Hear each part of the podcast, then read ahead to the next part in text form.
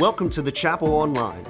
At the Chapel, we're about helping people meet, know, and follow Jesus on the campus, in the city, and around the world.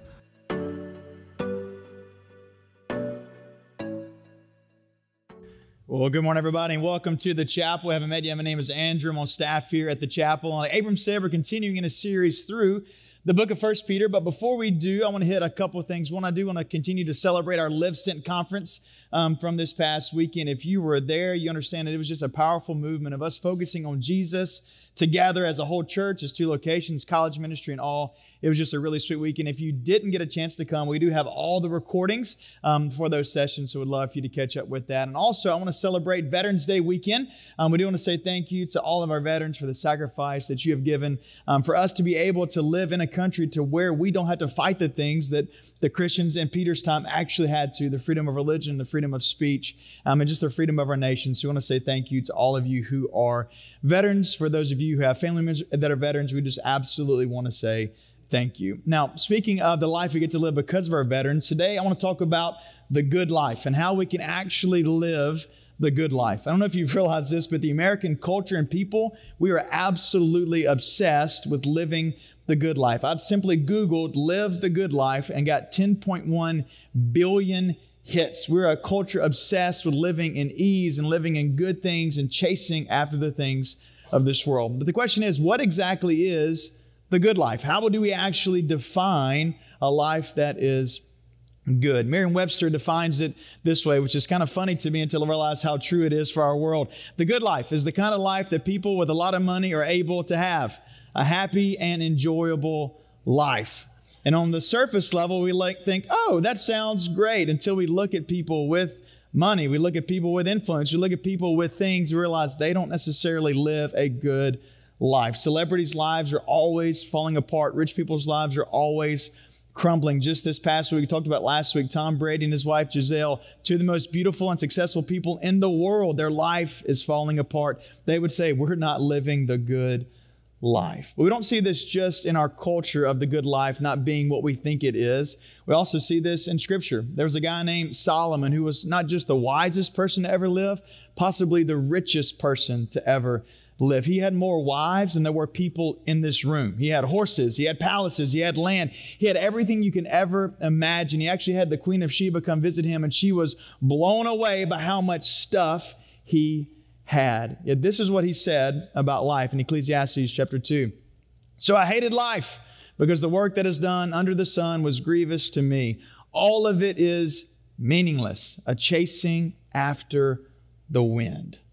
So apparently, having stuff, chasing things, power, money, sex, homes, cars, vacations, apparently that doesn't necessarily equal the good life. And the question is, what actually does. In our passage today, Peter is going to actually walk us through not just what the good life is, but how we can engage with it. He's going to be writing to a group of Christians saying, This is how we live the good life. And for the record, the people he's writing to are actually living a life that we would think is the opposite of the good life. They're having their lives threatened every single day. If you've been here for our series so far, they're under the rule of a guy named Nero. And if you think your second grade teacher was crazy, she's got nothing on Nero. Man, he is crucifying Christians upside down. He's setting the city on fire. He's blaming it on them. Their life is absolutely difficult. It's full of suffering and it is full of pain. Yet Peter says there is a chance for the good life. And because of that, you can stand fast in the grace of God. So today we're going to pick up in 1 Peter chapter 3 where we left off last week. And for the record, we're going to cover a big, a huge piece of scripture today, 15 total verses. And I like to go through verse by verse. So we might be here a while. I'm just kidding. We're not going to be here too long. Um, we will kind of move through this quickly, but we wanted to make sure we ended with Jesus. And at the end of this passage is where we're going to be. So 1 Peter chapter 3, starting in verse 8. Peter says, Finally, all of you be like minded, be sympathetic, love one another, be compassionate and humble. He said, if you want to live the good life, if you want to have your hope focused on Jesus, who he is and what he's done, these are the steps you need to take. And I love that he starts off with finally. Because he's had this kind of big sermon he started in chapter 2, verse 11, all the way to today. He talked about submitting to governmental authorities, submitting to your bosses, to your masters, and even in marriage last week, submitting to each other. He's saying, in all of those things, this is what is most important for all of us, and that's to have the right attitude. If we're going to live the good life, if we're going to actually have the hope of Jesus, we are to live the good life and have our attitude in Christian community be this humble and united.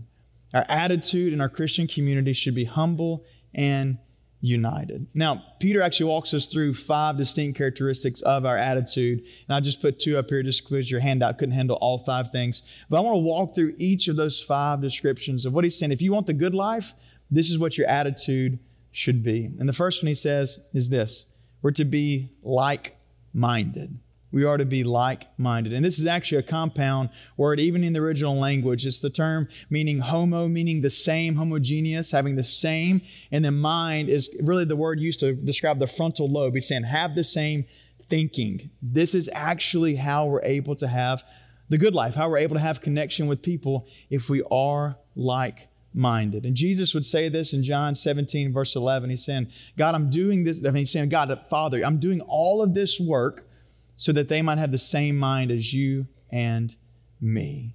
He's saying a big marker of Christians, but ultimately a marker for the good life is being united, having the same heart, thinking the same thing, which means we came to be peacemakers in this world, not to stir up trouble. It means we're to speak truth, to speak kindly, to be focused on Christ, not focusing on stirring the pot. So if you find yourself being like minded, you're moving toward the good life. But if you find yourself being a pot stirrer, number one, you probably need to shut your mouth. Two, you need to shut down Facebook. And then we need to focus on Jesus so we can be like minded. The second one is this to be sympathetic. To be sympathetic. And the term sympathetic here is actually to suffer together which means as followers of Jesus, we're not to be alone in our suffering. We're to be with each other, holding each other's arms up. We pity from above, but we sympathize from beside. We are to be in each other's hurts and pains and mess. And the same thing here for people who are unlike us. This is also for the non believing world. The non believing world should understand how much we care for them and how much we love them because they are not our enemy with the love of Jesus, they are our target. The people unlike us are those that we're called to go after and to love deeply. The next one is this, kind of carries on the next phrase to love one another. And this is the brotherly love. It's actually the word Philadelphos, is where we get our city name, Philadelphia, the city of brotherly love. This is outdoing one another in honor. This is serving. This is taking care. This is doing whatever it takes to put someone else's needs before your own. This is the love we see Jesus have for his disciples putting their needs above his own. The next one is compassionate. The word compassion, and this actually is a, is a fun word in the original language. Normally, I never say the Greek word, but this one's fun. Um, it's called splagna. So, on the count of three, I want us to all say splagna. All right, y'all ready? You're going to tell people you learned Greek today. Like, how cool is that? I'm not sure if that's geeky or Greeky, but we're going to say splagna on the count of three. You ready? One, two, three. Splagna. What that means is your internal gut or your internal bowels. Whenever you go on your first date back in high school and you get butterflies, that's your splagna. But what Peter is saying, if we're truly going to follow Jesus, live the good life, and set our hope on Him, whenever we see someone in pain, we should be moved on the inside. We should be so deeply moved by their pain, by their hurt, that we do something about it. So, living the good life isn't a life focused on self, but actually focused on others, which is the last term here humble to live a humble life. And C.S. Lewis would describe it this way He says, Humility is not thinking less of yourself, it's thinking of yourself less. It's putting other people before yourself. Paul would say it this way in Philippians chapter 2. He said, Do nothing out of selfish ambition or vain conceit. Rather, in humility, value others above yourselves. So, if we want to live the good life according to the American culture, it's chasing all the things that make us happy. If we want to live the good life according to Peter, according to Paul, ultimately according to Christ, we're to put the needs of other people before ourselves. We're to have the right attitude, which means we're to be humble and we're to be united. That's hard enough. Peter's about to get into really tough stuff in verse, verse 9. He says, Do not repay evil with evil or insult with insult. On the contrary, repay evil with blessing, because to this you are called so that you may inherit a blessing. Now, this is an absolutely beautiful verse. Do not repay evil with evil or insult with insult until it applies to us, right? Like, absolutely, if we do something to someone else, we don't want them to repay us with evil. But if someone hurts us, they need to get theirs. We need to have revenge. But what is Peter saying? In the Christian life, in the good life, there is no such thing as retaliation. There is no such thing as vengeance. There is no such thing as revenge. So it's not just our attitude, it's actually our response. Our response to evil and insults is this is to bless. It's to bless. We're called to bless those who actually persecute us and hurt us. Jesus says it the best way, I think, in Matthew chapter 5. He says, You have heard that it was said, an eye for an eye and a tooth for a tooth. This is Old Testament, Old Covenant. You poke my out, I'm going to poke yours out too. But I tell you, do not resist an evil person. If anyone slaps you on the right cheek, turn to them the other cheek also. And if anyone wants to sue you and take your shirt, hand over your coat as well. If anyone forces you to go one mile, go with them two miles. Look at verse 42. Give to the one who asks you, and do not turn away from the one who wants to borrow from you. You have heard that it was said, Love your neighbor and hate your enemy. But I tell you, love your enemies and pray for those who persecute you, that you may be children of your Father in heaven. He's saying we're repaying evil with blessing for a purpose so that we might look like God. And, and Jesus isn't saying we return blessing to evil just in the physical sense. This includes the verbal sense. Because in our, in our world today, we're less violent as far as physical nature, but we are very violent with our words. This means we're to return blessing to our ex spouse who likes to run their mouth about us. This means we return blessing to Karen at the HOA who's always wearing us out about how tall our grass is. This means we return blessing to those who speak ill of us at work. We are returning blessing to the people who believe politically different than we do. We return blessing to those who seem like enemies. There is no such thing as retaliation, vengeance, and revenge when it comes to following Jesus. We respond with blessing. But my question is, what in the world does it mean to bless others? Do we like walk around like Catholic priests and say, bless you, child, whenever someone slaps us? Like, what, what does it even mean to bless someone? Well, I think Jesus showed us in Matthew chapter 5, and the first one is this to serve them. If they need you to step up and carry something for a mile, go above and beyond to put their needs before your needs. Second one, he said, pray. Pray for your enemies. One, pray for their salvation, but two, pray for their heart to change towards you, but also pray for your heart to change towards them. And then lastly, and we're going to drop the F word in church today forgive them. Forgive those who hurt you. Because when we look at the example of Jesus, we were his enemies. We were the ones who put him on the cross. But what did Christ do? Forgive them for what they have done. If we want to live the good life, we're called to have the right response to evil. And, and Peter actually gives us the full picture of what this looks like in 1 Peter chapter 3, verses 10 through 12. And he's actually quoting David out of Psalm chapter 34. And this is where we got the term good life. Who would love life and see good days? This is actually David in a really bad predicament, but he says, This is how we pursue God and live the good life. He says, For whoever would love life and see good days must keep their tongue from evil and their lips from deceitful speech. They must turn from evil and do good. They must seek peace and pursue it. Having the right attitude, having the right response, being peacemakers in our world. But verse 12 is the kicker. For the eyes of the Lord are on the righteous, and his ears are attentive to their prayer. But the face of the Lord is against those who do evil. Peter says we have the right attitude, we have the right response because God is always watching. Makes me think of Roz off of Monsters Inc. Always watching. Like God is always watching. Not in the evil sense of the, the lady off of Monsters Inc., but the fact that He sees everything. He knows everything. And yes, He's going to punish those who do evil, but also his ears are going to be in tune to those who love him. His eyes are going to be watching those who repay evil with blessing, and he in turn is going to pour out his favor on us. You want to know how to live the good life? The favor of God is how we live the good life. And the favor of God shows up when we have the right attitude and when we have the right response. And Peter goes a little bit deeper into what this response actually looks like and how we're able to come back with love. Look at verse 13. He says, Who is going to harm you? If you're eager to do good. But even if you should suffer for what is right, you're blessed. Do not fear their threats. Do not be frightened. Now, when we first read this, this seems pretty logical. Peter's like, look, who in the world is going to do bad stuff to good people? You're out there feeding hungry kids, no one's going to hurt you. But actually, evil has no logic. Evil in our world doesn't follow the rules of the way that it should of right and wrong. And this is actually phrased in what's called the optative in Greek, which means yeah, who's going to do, do bad to you? Actually, people are going to do bad to you. It's kind of a given here. So he's saying when they do bad to you, we're still called to respond in good. And Jesus promised us this was going to happen in John chapter 15. He says, If the world hates you, keep in mind that it hated me first. If you belong to the world, it would if you belong to the world, it would love you as it loves its own. As it is, you do not belong to the world, but I have chosen you out of the world. That is why the world hates you. Jesus saying, I promise you the world is going to hate you, not because of you, but because of me. And when you suffer for good, it strengthens your faith. Not because your faith gets stronger, but because it makes you focus on the object of your faith. It makes you realize how indeed good Christ is. So, how do we do that? How do we focus on Christ in the midst of suffering? How do we actually see the good that God brings about it? He tells us in verse 15. He says, But in your hearts, revere Christ as Lord. Always be prepared to give an answer to everyone who asks you to give the reason for the hope that you have.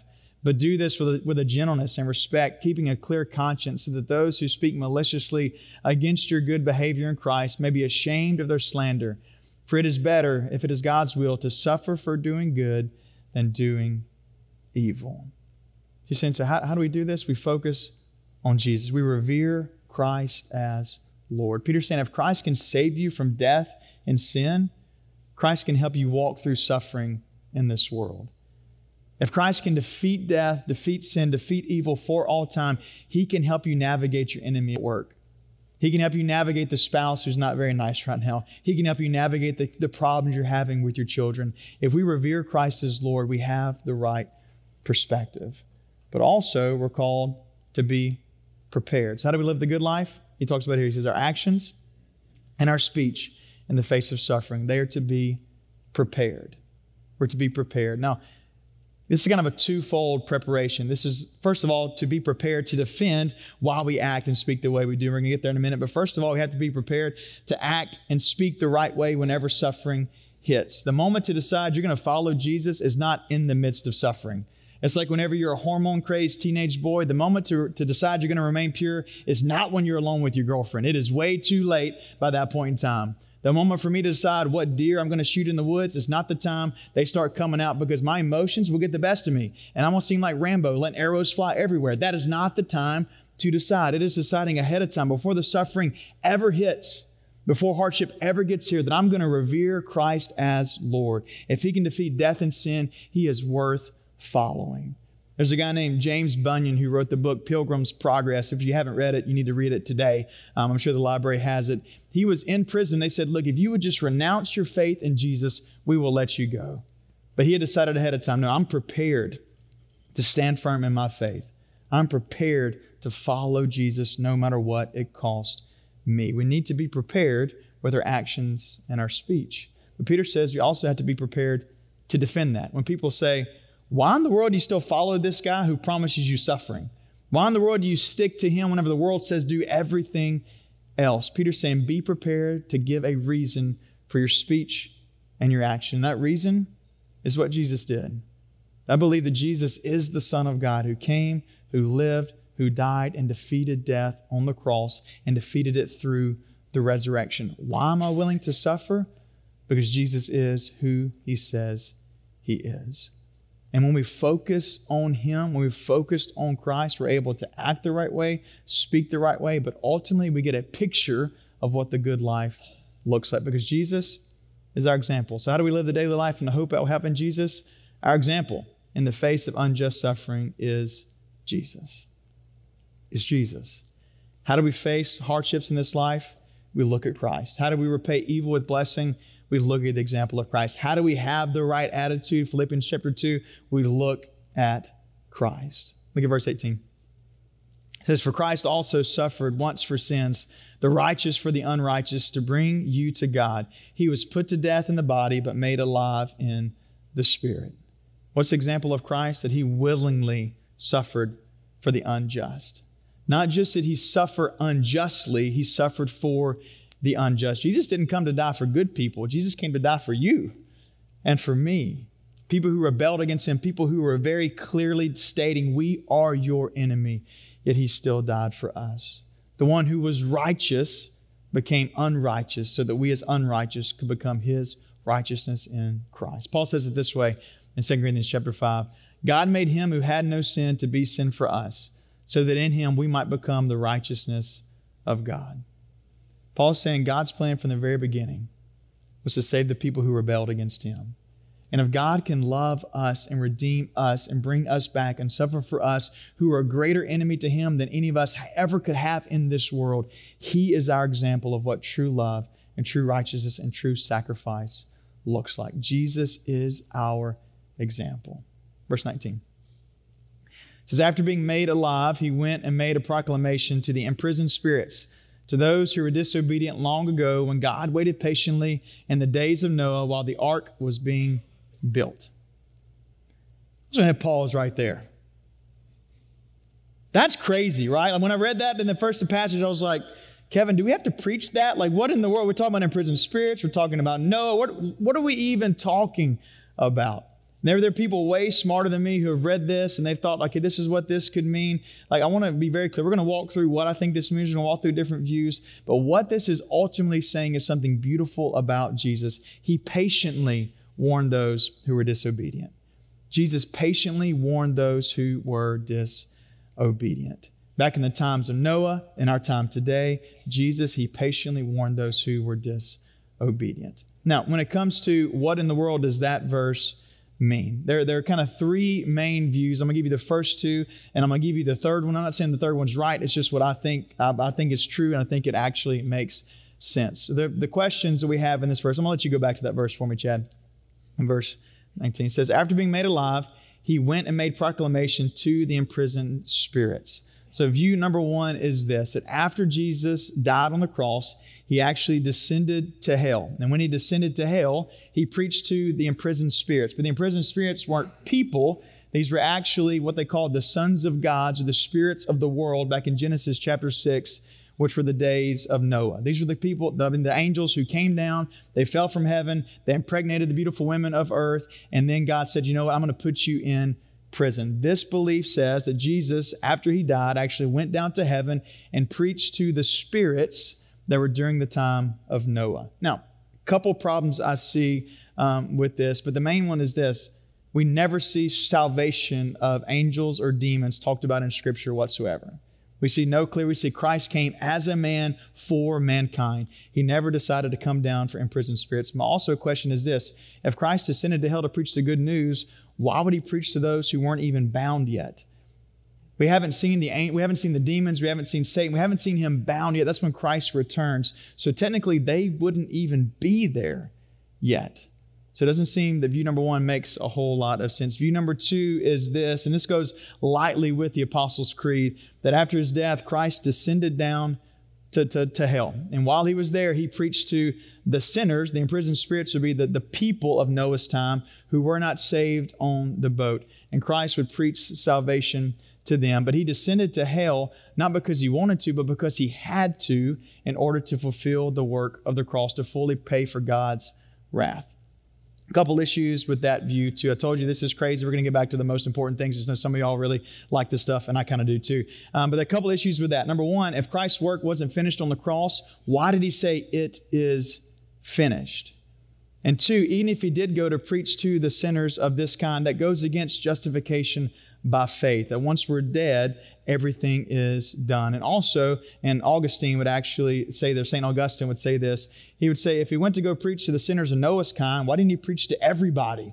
If his heart was for the gospel, why wouldn't he offer repentance to everybody? So the first two views I just think don't make a whole lot of sense. The third one I want to put to you is this. He says, after being made alive, that he went and made proclamation. I want to actually say that the translation that we're using, the NIV, doesn't get this wording actually correct. I would actually say when it says after being made alive, it should actually say in which. You can go to the next um, passage for me there, Chad. So picking up verse 18, it says he was made alive in the spirit. Instead of after being made alive, it would be in which. So, in the Spirit, Christ actually preached to the people of Noah's time via Noah. So this is saying before Christ came as a man, before Christ was born in Bethlehem, back during Noah's time, Jesus was actually speaking through Noah to the people saying, Please repent. Please turn to God or you're about to drown. You've never seen rain before, you're about to see rain. And if you don't turn to God, you will be imprisoned in hell forever. This makes sense to me because it goes along with what Peter said in 1 Peter chapter 10, verse 11, talking about the prophets. He says, Concerning the salvation, the prophets who spoke of the grace that was to come to you, they searched intently with the greatest care, trying to find out the time and the circumstances to which the Spirit of Christ in them. So before Christ was born on this earth, he was still Spirit, he was still God. In them was pointing when he predicted the sufferings of the Messiah and the glories that would follow. I think what Peter's saying is this even back at the worst time of humanity, and when God said, you know what, it's so bad, we got to reboot everything, Jesus was still there patiently saying, Follow me, turn to God, seek righteousness. Seek righteousness. I think what, what Peter is saying is simply this. From the very beginning, God's plan has been to rescue those who, fall, who are far from Him. Even at the worst time of Noah, Christ was there saying, Come, follow me. Come be reconciled to God through what I can offer. And pick up back in verse 20. It says, In and only a few people, eight in all, were saved through the water. This was Noah's family. This was, if you watch the movie, Russell Crowe and Hermione and, and all those people on that movie. It says, And only a few people, eight in all, were saved through the water. And this water symbolizes baptism that now saves you also, not the removal of dirt from the body, but the pledge of a clear conscience toward God. It saves you through the resurrection of Jesus Christ. He's saying Christ was back preaching the gospel in Genesis chapter 6 to the people, but also just the picture of Noah was a metaphor or an illustration, a foreshadowing of what was to come with Jesus. And I to be very clear Peter's not saying water is actually what saves us. We're going to have a baptism in just a minute. We're going to fully explain what that means. This is simply a metaphor or a symbol of what Jesus does on the outside. All water does is wash away dirt but it's a picture, it's a metaphor of what Jesus does on the inside of us. And what did he say? How, how do you do this? How are you saved? By pledging a clear conscience toward God, which is simply this is repentance. It's naming your sin, it's claiming your sin, it's forsaking your sin, running away from it, and running to God. Baptism is a picture of an inward decision to turn from your sin and to follow Jesus. And when we do, one, we're made new, but then we have the ability to actually live the good life, to actually live a life full of goodness and live a life full of blessing. Why? Because of what Jesus did. We see at the end of verse 21 and 22. It says, It saves you by the resurrection of Jesus Christ, who has gone into heaven and is at God's right hand with angels, authorities, and powers in submission to him. How do we live the good life? We focus on Jesus. When we focus on Jesus, because he victoriously reigns over sin and suffering. He victoriously reigns over sin and suffering. And I want us to see this. What we see in Jesus, even though he's reigning victoriously, he models for us what humility and submission actually looks like the God who is over all things, the God who is over all authority, the God who commands sin and death to be absolutely done, he still humbled himself to the form of man for you and me. He still humbled himself to come and to die the death of a person living in sin. Why? For you and for me. Even though Jesus saw us as his enemy, and righteously so, he gave his life for us. Even though he knew we might never turn to him and seek reconciliation, he gave his life for us. He ultimately he models what the right attitude, the right response, the right example, and the right preparation really look like. And he shows us why we can trust him through the cross and through the resurrection. So as all of heaven, as all the authorities of all the things of this world are singing praises to his name, he invites us to know him. He invites us to call him by name. He says, Follow me. You want hope in suffering? You want to live the good life? Come follow me. I'm going to ask you to bow your head with me this morning. I want you to bow your head for two reasons. One, to give our band time to make their way up. But two, I just want to give you a little breather to kind of take in all that we just processed and all that we just just ran through. Because it was a lot. Talking about Noah and imprisoned spirits and all those things might be a lot. So if that's a lot for you, just put it aside for just a second. And I want you to really think about what is your relationship with Christ? Does he reign victoriously over sin and death in your own life? Or are you still in control? Is he the one driving your attitude and your response toward those who hurt you? Or are you still driving all your decisions? Are you letting the attitude of revenge and anger hold tight to who you are, or have you released it to Christ to give you freedom and the ability to live the good life? Have you fully turned your life over to Christ? Because if you haven't, having the right attitude is impossible. Having the right response, impossible. Living the good life is actually impossible. But if you see Jesus for who he is, if you see Jesus as Lord over all, but also a personal Savior who came to call you and invite you by name, the good life is a possibility. And the way we do that, Peter outlined it for us. We pledge a clear conscience to God. Now, this is different than pledging allegiance to our country. This is saying, Lord, I know I've sinned. I know I've fallen short. I know that I've messed up. But I know that you are God. You're king over all things, and you came in the form of a man to live a perfect life so that you could be a worthy sacrifice. And then you gave your life willingly for me. You didn't have to, but you chose to because of your deep love for me. But I wasn't just forgiven because of your death, I was given new life because of your resurrection. I was given new life because of what you did by defeating death and sin through the empty tomb. And today I'm committing my life to you. Because if I don't, the good life is never a possibility. But if I do, it is, not because all good things are going to happen to me in this world, but because I will have the favor of the Most High God on my life.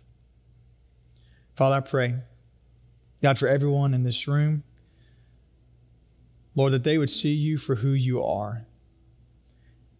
And God, as we looked at this passage of Scripture, who had a whole had a whole lot in there, God, that it would not be distracting or confusing, but it would just clearly point us to see all the things you call us to are impossible without Jesus. Being compassionate, being kind, being forgiving, and ultimately living the good life is impossible without Jesus. So, Father, I pray today that our prayer and our declaration would be what we see of the whole entire world in verse 22. That we would stand back and sing, All Hail King Jesus. That we submit ourselves to each other because we first submitted ourselves to you. We're able to submit ourselves to the rulers of this world because we first submitted ourselves to you.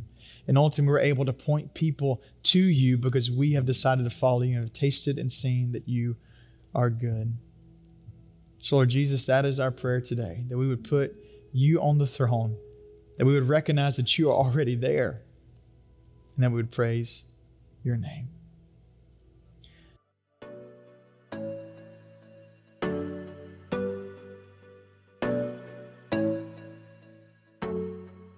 Thanks for joining us. To find out more about the chapel, visit thechapelbr.com.